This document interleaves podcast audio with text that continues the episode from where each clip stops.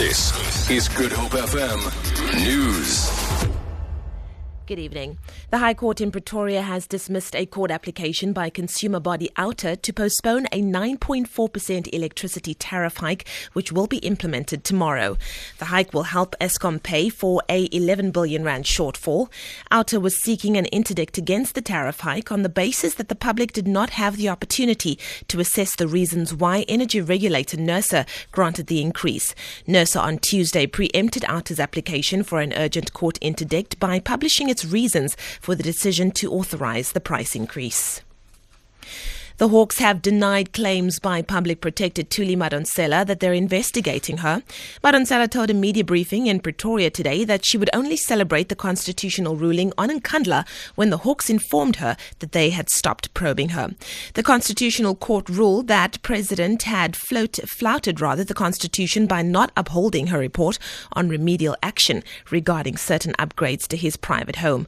Hawk spokesperson Hangwani Mulaudzi says they're not investigating Madonsela. We want to put it on record that we don't know of any investigation. This allegation came as a shock to us as well.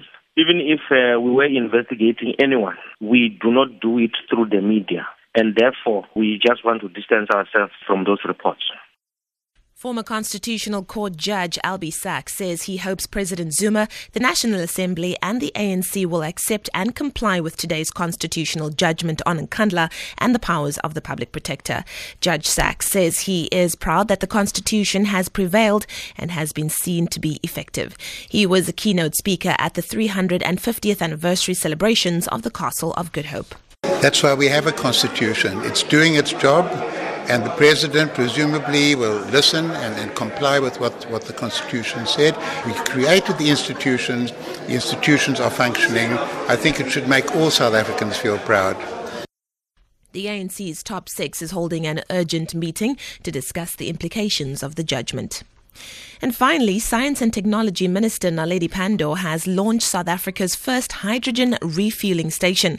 The station is a collaboration between Pandor's department, the University of the Western Cape, Hydrogen South Africa, and Implats.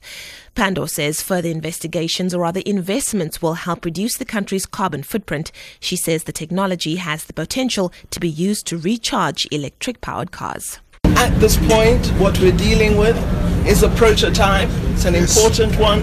We think we have value here.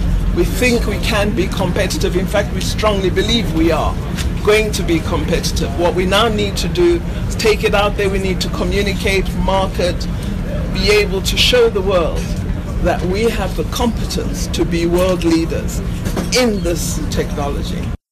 For Good Hope FM News, I'm Leanne Williams.